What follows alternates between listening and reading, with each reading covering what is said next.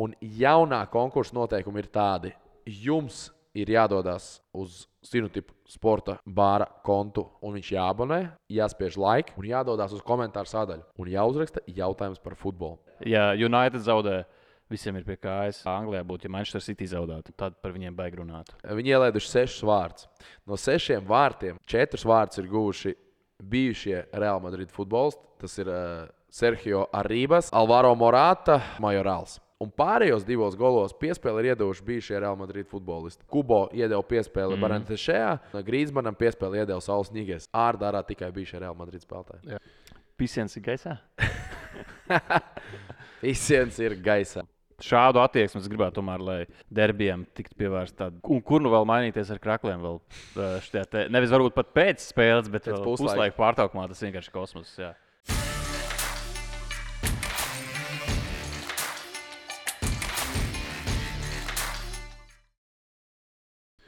Pisiens ir gaisā. Visiems ir gaisā. Sveiciens, dāmas un kungi. Es jau domāju, vai tu man prasīsi, vai tu man neprasīsi. Īsumā, tur redzēja, ka TikTokā pat ir vairāk video. Tur bija štuka laiki. Uh, nu, protams, Twitterī un noteikti vēl visos čatos. Uh, varbūt tu pirmo reizi, pat pirmā preses konferences par šo izgājienu, tu varētu izskaidrot, ko tu pateici. Un, vai ties, tiešām tas bija tas vārds? Jā, nu man arī diezgan daudz sūtījumu prasīja, kas tad īsti tur notikās. Un īstenībā tā ir diezgan veca spēle.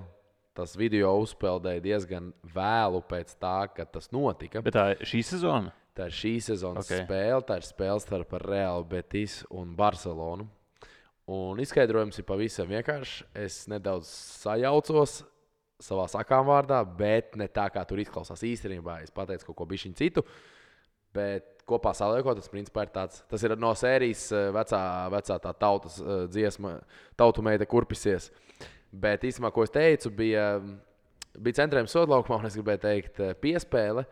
Bet es kā, skatoties faktu, laikam nedaudz novilku to piespēli, sapratu, ka nu, jau tā piespēle jau sen iet, un tūdaļ jau būs sitiens. Un es tā kā puh, un norauju to iespēli, un tā puh, un sitiens, un norauju su, un tas sanāca kā pisiens.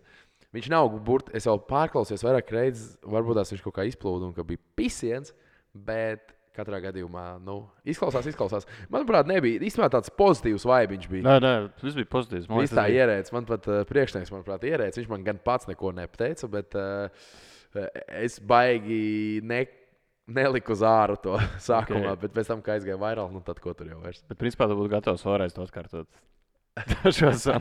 nu, varbūt tās, zini kā es to es varu pateikt, tā, ja es vēl kādreiz komentēšu Latvijas uh, izlasi un Latvijas izlase uh, izdarīs kaut ko fantastisku, nezinu, iestīs uh, pendeli un um, mēs aizbrauksim uz kaut kādu fināla turnīru. Es atļaušos pateikt. Okay, okay, tā kā drīzumā būs. Uh, Tev daudz ceļoja čo, pa čatiem? Uh, tikai vienā. Tikai vienā.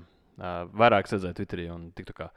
Man īstenībā ir to, uh, vēl viens uh, smieklīgs stāsts par šo video. Uh, Es šodien redzēju, ka Tomislavs Stipičs, Rīgas galvenais treneris, Bielits, bija viņš samontēts.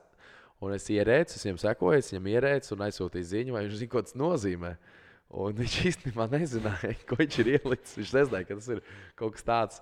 Un es jau izskaidroju, ka mēs tur ierēcām jā, par to, ka, kā, ka tas nav īsti tas, ko Moškvičs var domāt. Nu, jā. Tā kā principā pisiens var būt ne tikai Tinderī, bet arī televīzijā. Ja? Pisiens var būt futbolā, pisiens var būt uz ielas, un pisiens var būt arī offside. Jo kāds eh, ir pareizi pateicis, kad uh, būs precīzākais pisiens vai pēdējais pisiens. Kurš dabūs pēdējo pisienu šajā Madrides derbijā, uz ko mums bija konkurss un varēja vinnēt? Modričs krāklis. Modričs krāklis. Uh, par konkursu uzvarētāju es esmu atradzis esmu izskaidrojis, bija jārēķina. Es esmu atradzis, kurš uzvarēs. Mēs viņu drīzumā, pa, uh, uh, mēs viņu drīzumā uh, iziesim cauri un, un paziņosim. Un pēc tam būs jauns konkurss. Paziņosim, interesanti konkursu noteikumus. Es izdomāju jaunu konkursu noteikumus. Bet tikmēr. Tikmēr īstenībā veids, uh, apsveikums ir Vitālijam Stafjam. Mums tiešām ir liels proks, prieks arī kā offside. Pārstāvjiem, jo Offside savulaik arī bija ģenerāls sponsors. Viens no sponsoriem, jā, virslīgais, es atceros kaut kādu sezonu. Un, jā, jā. Tā kā mums ir prieks, ka Vitālijas Stāfjos ir kļuvis par visu laiku rezultīvāko, rezultīvāko spēlēm bagātāko futbolistu. Viņš ir vislielākais pisējs virslīgas vēsturē. Tā ir, jā. Tā kā, man ir kas viņa krāklis. Es toreiz biju uzlūdis. Afanasio? jā, Afan, Afanasio, jā. Latvijas izlasē viņam ir spēles. Afanasio? Godīgi sakot, es nezinu. Uh, bet, bet, bet, bet, protams, kuriozi, traki. Uh, bet vēl par šo visu gribētu teikt, ka ir bijusi tāda liela uh, kņada ap uh, kaut ko. Bet man viena teorija izskanēja, ka nebija pietiekami liela kņada ap Champions League. Vai tu tā jūti? Uh, ka bija liela uzmanība pievērsta? Nē, ka tieši nebija. Jo man izteicās tā, ka bija kņada ap tur kaut kādu daini, ka viņi jāatlaiž, bija kņada ap uh, kaut kādu virslīgas uh, spēli Rīgas derbijā, bet nejūta kņada ap Champions League. Es varbūt tās esmu tajā burbulī, kas Eiropas tik ļoti skatās. Man tas ne, man nebija tāds sajūta, tu komentēji Eiropas, vai tev bija sajūta, ka nav nu, kņada? Es pateikšu, pēc grupu izlozes man bija tāda sajūta, ka uh, bija šī pietrūkst kaut kur. Uh, labi, mums ir viena nāves grupa, kurā arī es neteiktu, ka ir uh, pašas spēcīgākās Eiropas komandas, bet uh, pietrūka laikam tādi milzīgi dueļi. Es neteiktu, ka uh, Parīzes, Dortmunda bija kaut kas tāds, wow, ko mēs varējām gaidīt.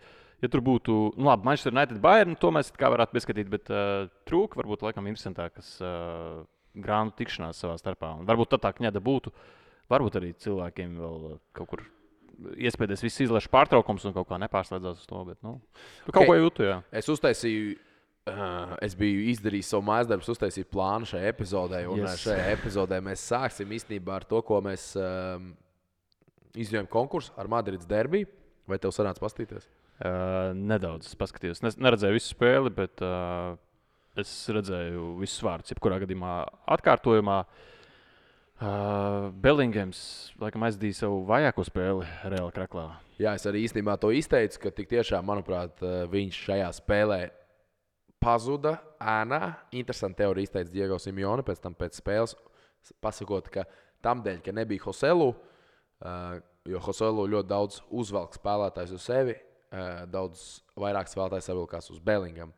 Un man īstenībā likās, ka šajā spēlē vienkārši tā intensitāte, tas uh, spiediens, tas pressings, nepārtrauktā skriešana no atlētas, ko bija bijusi pa daudz. Uh, lēnīgajiem, aizmigušiem Real Madrid spēlētājiem. Jā, un viss trīs vārti, ko Atletico gūbīja ar galvu, tas arī iekrita acīs. Kā, nu, tur ir jāvelk kaut kas aizsargiem, jādomā. Kā. Jā, un tas pat vēl ir vēl visāds likumsakarības. Es pateikšu pāris iedos savus komentārus. Viena no likumsakarībām. Um, Real Madrid šajā sezonā ir ielaiduši sešus vārtus, un katrā no spēlēm, tātad sešas vārtus, bet līdz šim bija ielaiduši tikai trijās spēlēs pa vieniem vārtiem.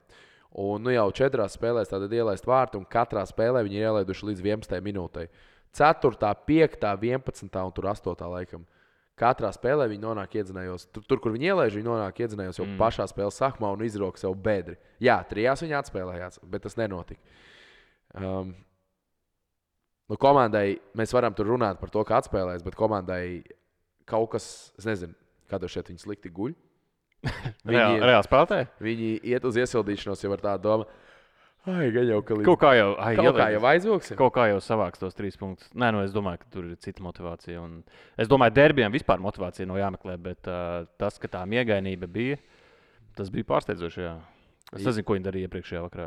Varbūt viņiem bija saliedēšanās pasākums kaut kādā vecrīgā. Vai... Nu, lūk, tur var tās viens izskaidrojums ir tas, ka ar traumām ir milzīgas problēmas, jo uh, savainots ir no, reāli no pārslots, ir Karavahals. Uh, izkrituši atceramies, abi divi ar krustveida saitēm ir Kurto Militau.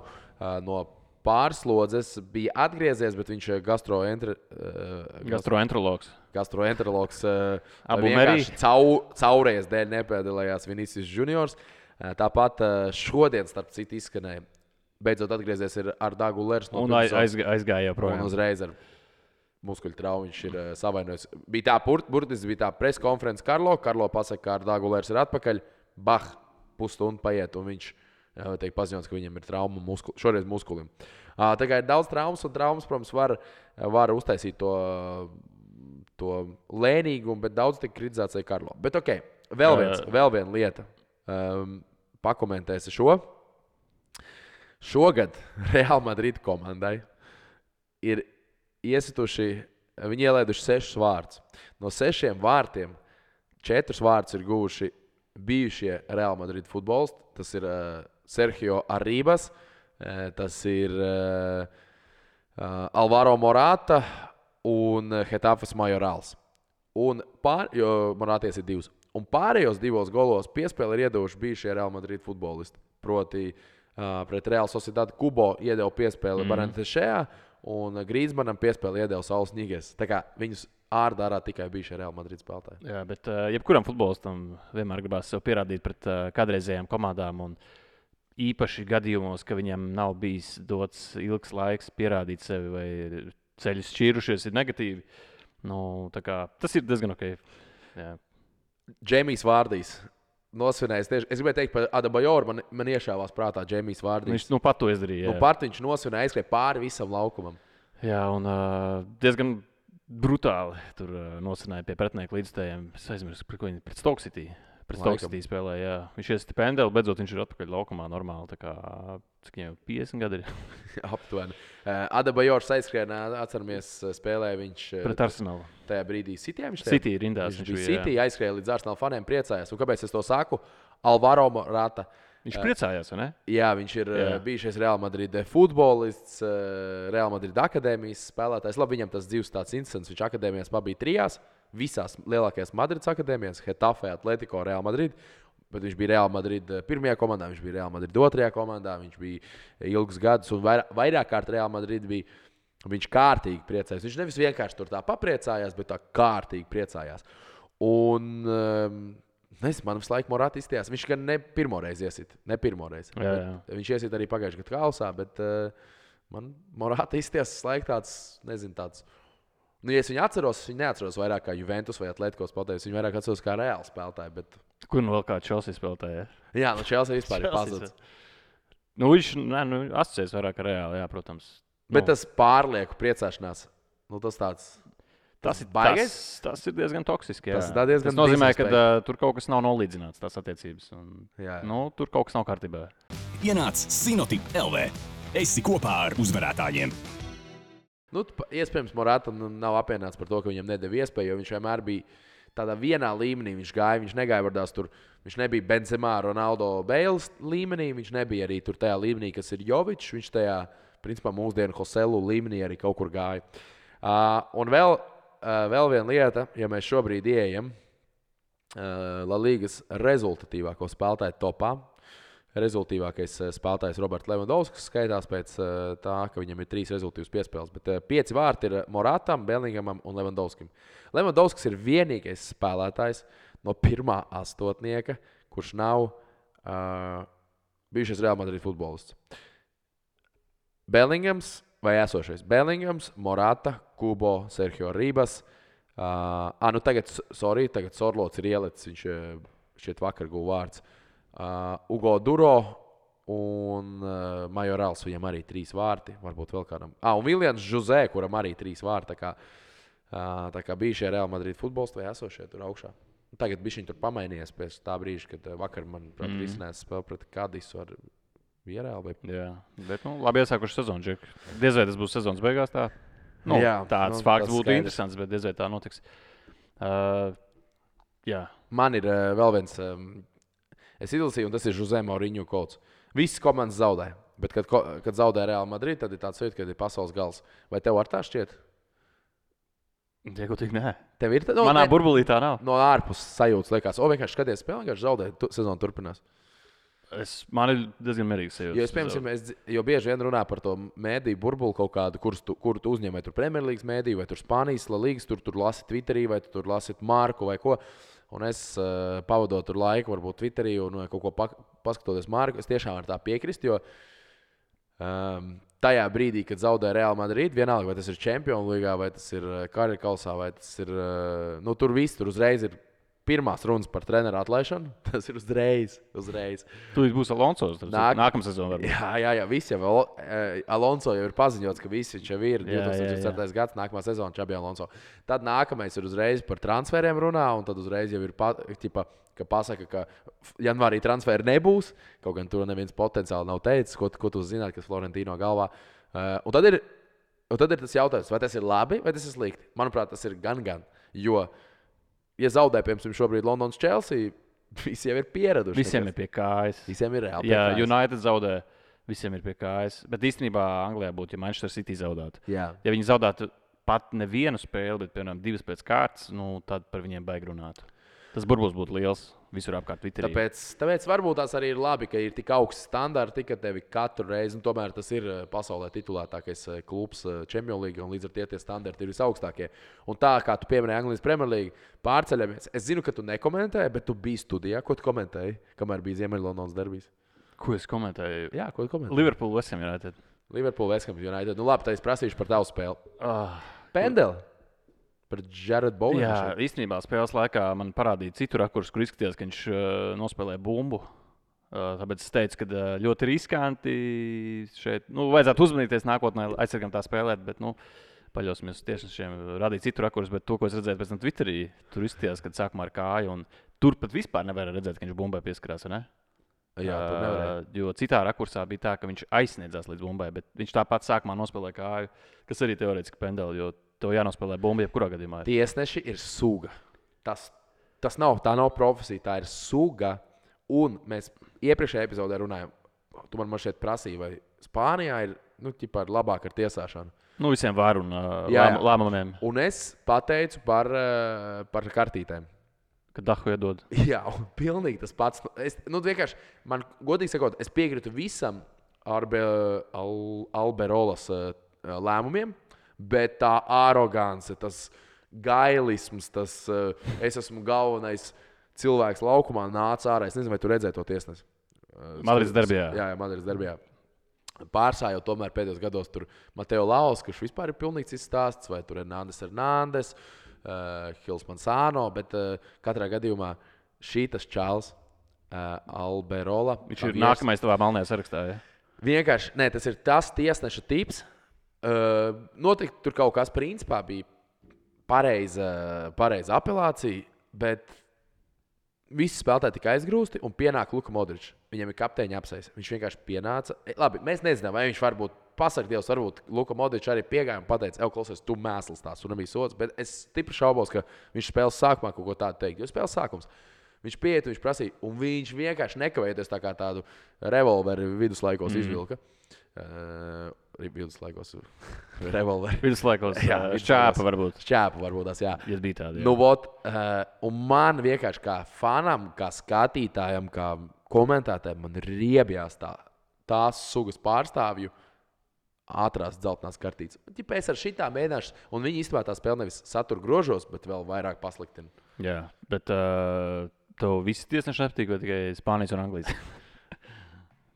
Nē, nav man tā, ka personīgi man pret tiesnešiem nav nekāda problēma. Man ir jautājums, kā tu vari vispār kļūt par tiesnesi. Es vienkārši to nesaprotu. Kā tu vari kļūt par profesiju, kur tev vienkārši dirsīs virsū. Un par tiesnešiem es gribētu prasīt, Anglijas Premjerlīgā tikko kārtīgi nolokojās Džermans uh, uh, Dženas. Uh, viņam, bija, Aha, jā, jā, viņam jā, bija jā. video, kur viņš bija kampaņā, viņš kampaņa, jā. ķipa, Kur aizstāv tiesneši? aizstāvam, ne, ne, nebļaustamies, nediršam virsū, esam gudrāki. Viņš ierakstīja Twitterī, this ref is a shit housery vai kaut ko Jā, tādu. jā, jā, jā. Nu, Viņš atvainojās vakardien, bet kādu laiku viņš īstenībā neatvainojās. Tas tvīts stāvēja. un Vienkārši visi met to video, kur viņš aicina, neesiet tik rupi, bet ties- tiesnešiem esiet uh, cilvēcīgi. Tā ir tikai profesija, tur uh, nu, tā tālāk. Jā. Nu, šis bija episks, jā, nu, Džeks bija šī ieberzās. Labi, tu, tu paralēli komentēji, bet eh, Ziemeļs Londonā. Es paskatījos arī pēc tam derbiju uh, apskatu. Jā. Nu, tā laikam bija tā otrā lielākā spēle. Uh, aiz Madrides derbija, varbūt līdzvērtīgi liels derbijs. Uh, Eiropas sadošajās līgās 2-2. Sons un Medisons uztaisīja vārdus abas Tottenham un, uh, kā jau saka, izdara visu, lai Arsenal gūtu vārdus. Jā, Labs derbijs, labs derbijs. Man- un... man, man pirmās pārdomas īstenībā ir tādas, ka dzīve pēc Keina eksistē. Eksistē, un viņa ir vēl labāka. Jā. Tur uh, mēs esam runājuši, ka ir komandas, kas paļaujas uz vienu spēlētāju. Uh, nu, labi, izslēgsim tur Ronaldu un Mesiju laiku, bet, uh, nu, kuriem ir izteikts līderis. Viņi zina, ka vienkārši viņi sastīs tos vārdus sezonā. Šeit Tottenham sastopas ar situāciju, ka viņiem nav vairs tāds spēlētājs. Tā komandas spēle, kas tiek veidota, tā ir amazing. Nu, jebkurš var iesist uzbrukumā, jebkurš video līnijā var iesist. Un, uh, tu nepaļaujies uz vienu, bet tu paļaujies uz komandu. Šī bija pirmā spēle Tottenhamai, ko es redzēju no sākuma līdz beigām, un es izcelšu vienu lietu. Jā, ir dzīve bez, bez Keina, Bet, bet diemžēl, arī Čārlsona. Bet viņš gan nebija. viņš iznāca beigās. Bija beigās, jā. jā, jā. Bet uh, ir dzīve bez Keina, bet ir dzīve ar vienu čālu, diviem. Uh, un man likās, ka tādā Anglijas Premjerlīgā nāk tādas Francijas līgas vēsmas. Tas ir bizumā un sārs. Nu, iedodiet man divas ceļus šobrīd pasaules futbolā, Eiropā, kur, manuprāt, tāds duo, kur varētu noskriet uh, vairāk kilometrus par di šī, šiem diviem ceļiem. Likās, wow. Malī, un uh, Senegālietis, eh, Malī un Senegāls izlases pārstāvji. Nu, tur. nu, jā, jā. Nē, Bizumā bija viens no labākajiem, noteikti spēlē. Fantastisks sniegums. Pagājušā sezonā viņa bija vāja, viņš bija izkritis ārā, bet uh, tad, kad viņš ir formā, to jau mēs redzējām Brightonā vairākas sezonas. Kāpēc viņi gribēja United, kāpēc viņi gribēja City, Arsenal. Nu, viņš ir top, top. Un uh, vēl par spēli runājot. Uh, bija smieklīgs, smieklīga epizode, kur uh, iesita vārtu saka, īstenībā pat nesaka, Romero iesita savos vārtos, saka, izmeta tur šautriņus, un Angļu Silsai ir izveidojis kaut kāds banters, kaut kāds joks par uh, šautriņām un to visu. Tas ir Madisons. Un, un Madisons pēc tam, jā, un Madisons pēc tam intervijā izteicās, ka laikam viņš vēl ar vienu mētā šautriņus, jo viņš pagriezās, nu, viņš apmēram uztaisīja pauzīti un palika uh, sākā aizmugurē. Un ir forši, ka arī Ziemeļlondonas derbijā. Ir kaut kādas iekšējās, iekšējā prikola. Iekšējā prikola. Madisons īstenībā ir viens no lielākajiem šautriņu faniem. Uh, Anglijas futbolā. Diezgan daudz Premjerlīgā brīvajā laikā skatās šautriņus, jo tas arī tā kā, tāds nu, gana liels Jā. sports. Uh, Madisons Sons... bija šokā, ka viņš šo laukumā bija. Tur redzēja to momentu. Viņam kā izgriezās ah, uz otru pusi. Jā.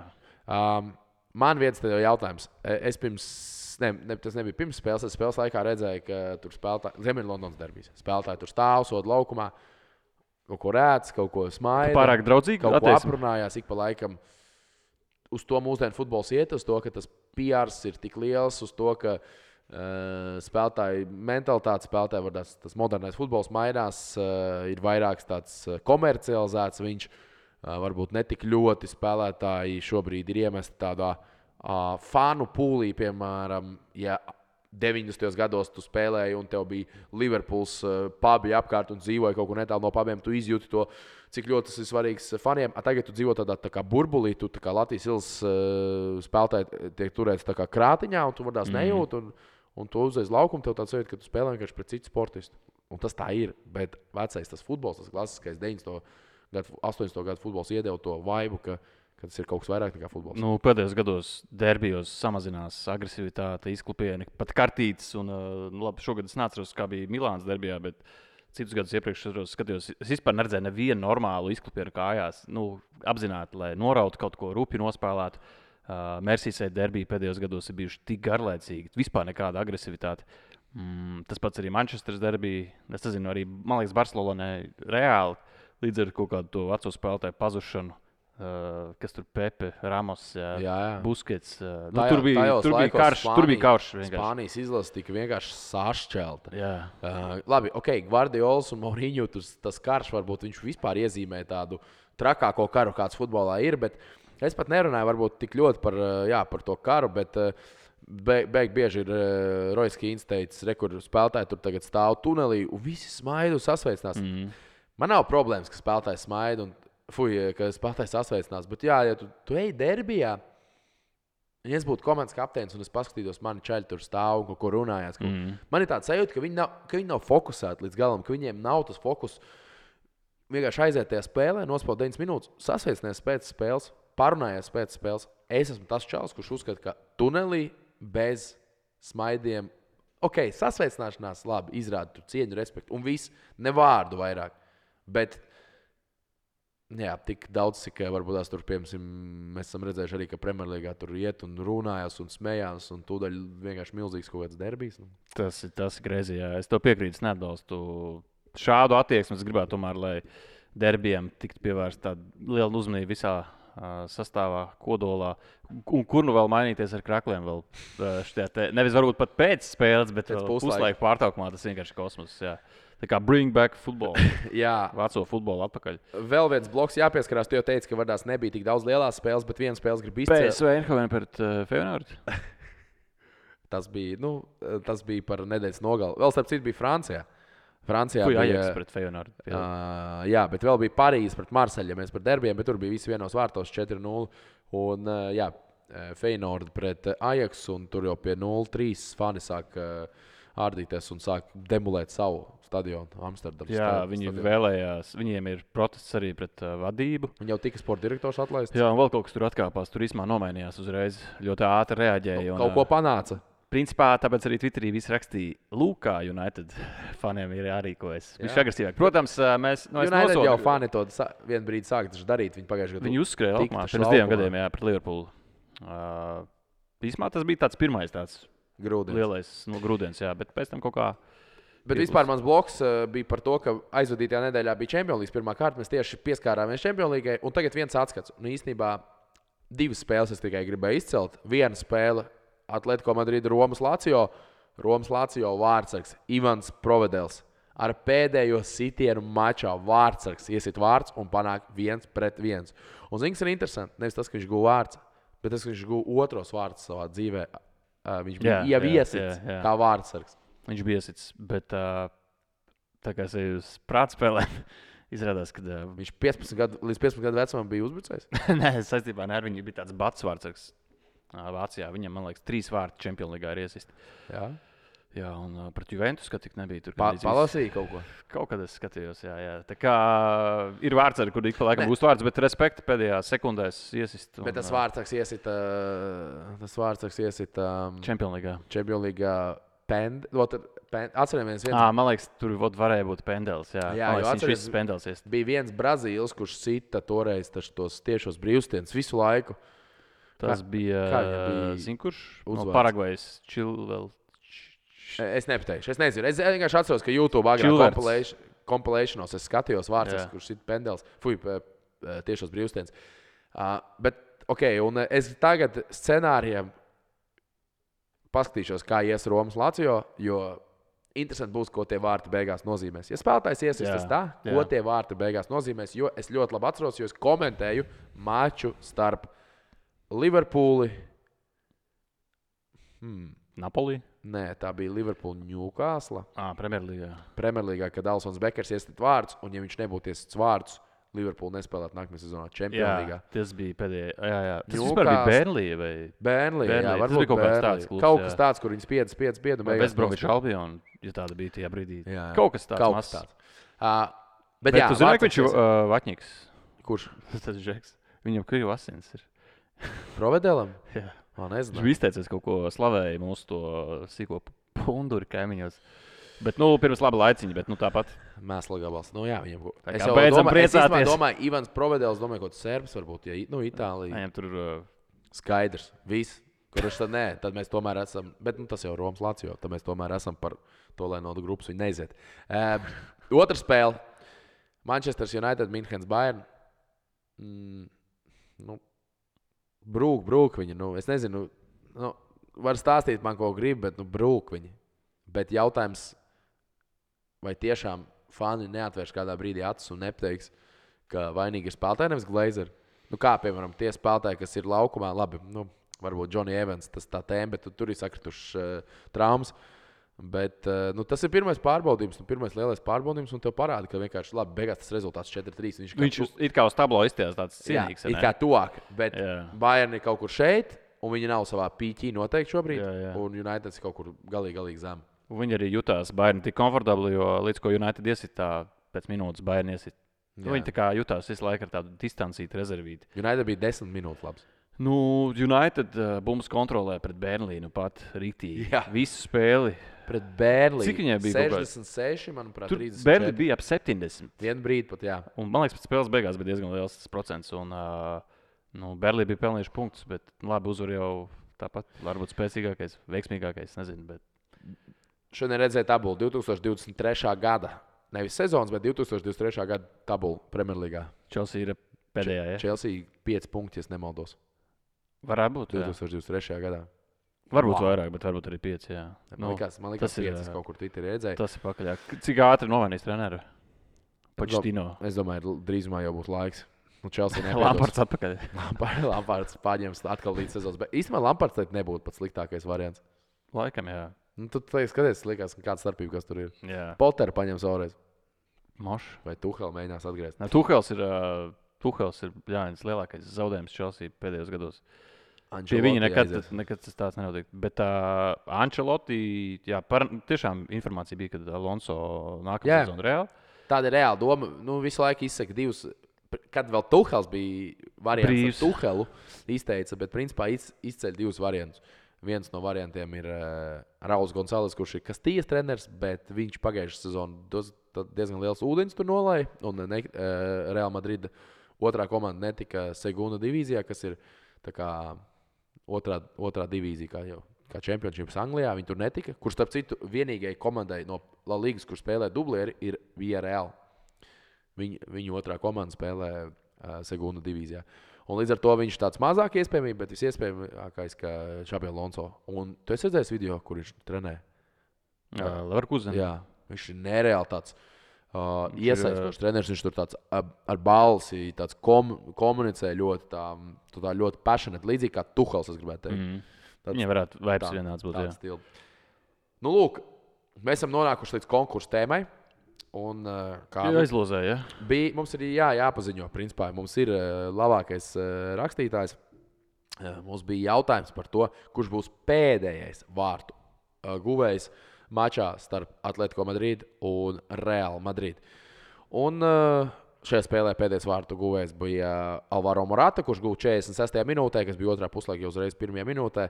Un uh, tuvākais mums bija trīs vai četri cilvēki, kas ierakstīja Alvaro Morata, un tuvākais bija Jurgis K. Uh, apsveicu tevi, tā kā sazinies ar mani, nodošu tev Lukas Modriča krēklu. Tu ierakstīji uh, Alvaro Morata 75. minūtē. Tā kā tev ir, tev ir taisnība, un tu esi uzvarētājs. Bet mums ir jāpaziņo konkurss. Un jaunā konkursa noteikumi ir tādi, jums ir jādodas uz Sinotipu sporta bāra kontu, un viņš jāabonē, jāspiež laika, un jādodas uz komentāru sadaļu. Un jāuzraksta jautājums par futbolu. Jo nākamā epizode mums iespējams būs laivs, iespējams mēs dosimies eh, vienkārši parastā epizodē, skatīsimies no darba grafikiem, bet mēs iesim cauri jūsu jautājumiem, un labākais jautājums saņems balvu no offside. Tā kā doties uz komentāru sadaļu, subscribējot šim kanālam, un mēs ar Kārli nodosim jums balvu. Mm -hmm. Jautājumi tikai par futbolu, ja? vai jebkādi? Es domāju, jautājumu tikai par, kas ir pisiens un Kas ir Pisiens un Kas kas, būs ir? Afanasjevs? kas ir Afanāsijos. Apsveicam vēlreiz uh, bijušo Latvijas izlases kapteini šo, šo lielo sasniegumu. Ar virslīgas, jā, Tas sasniegumu. ir respekt vienkārši. Tikmēr, dāmas un kungi, paldies, ka jūs kopā esat ar mums. Uzspiežiet, lūdzu, laiku šim video. Tas mums palīdz algoritmam. Un tik tālu, atā. Čau! Peace!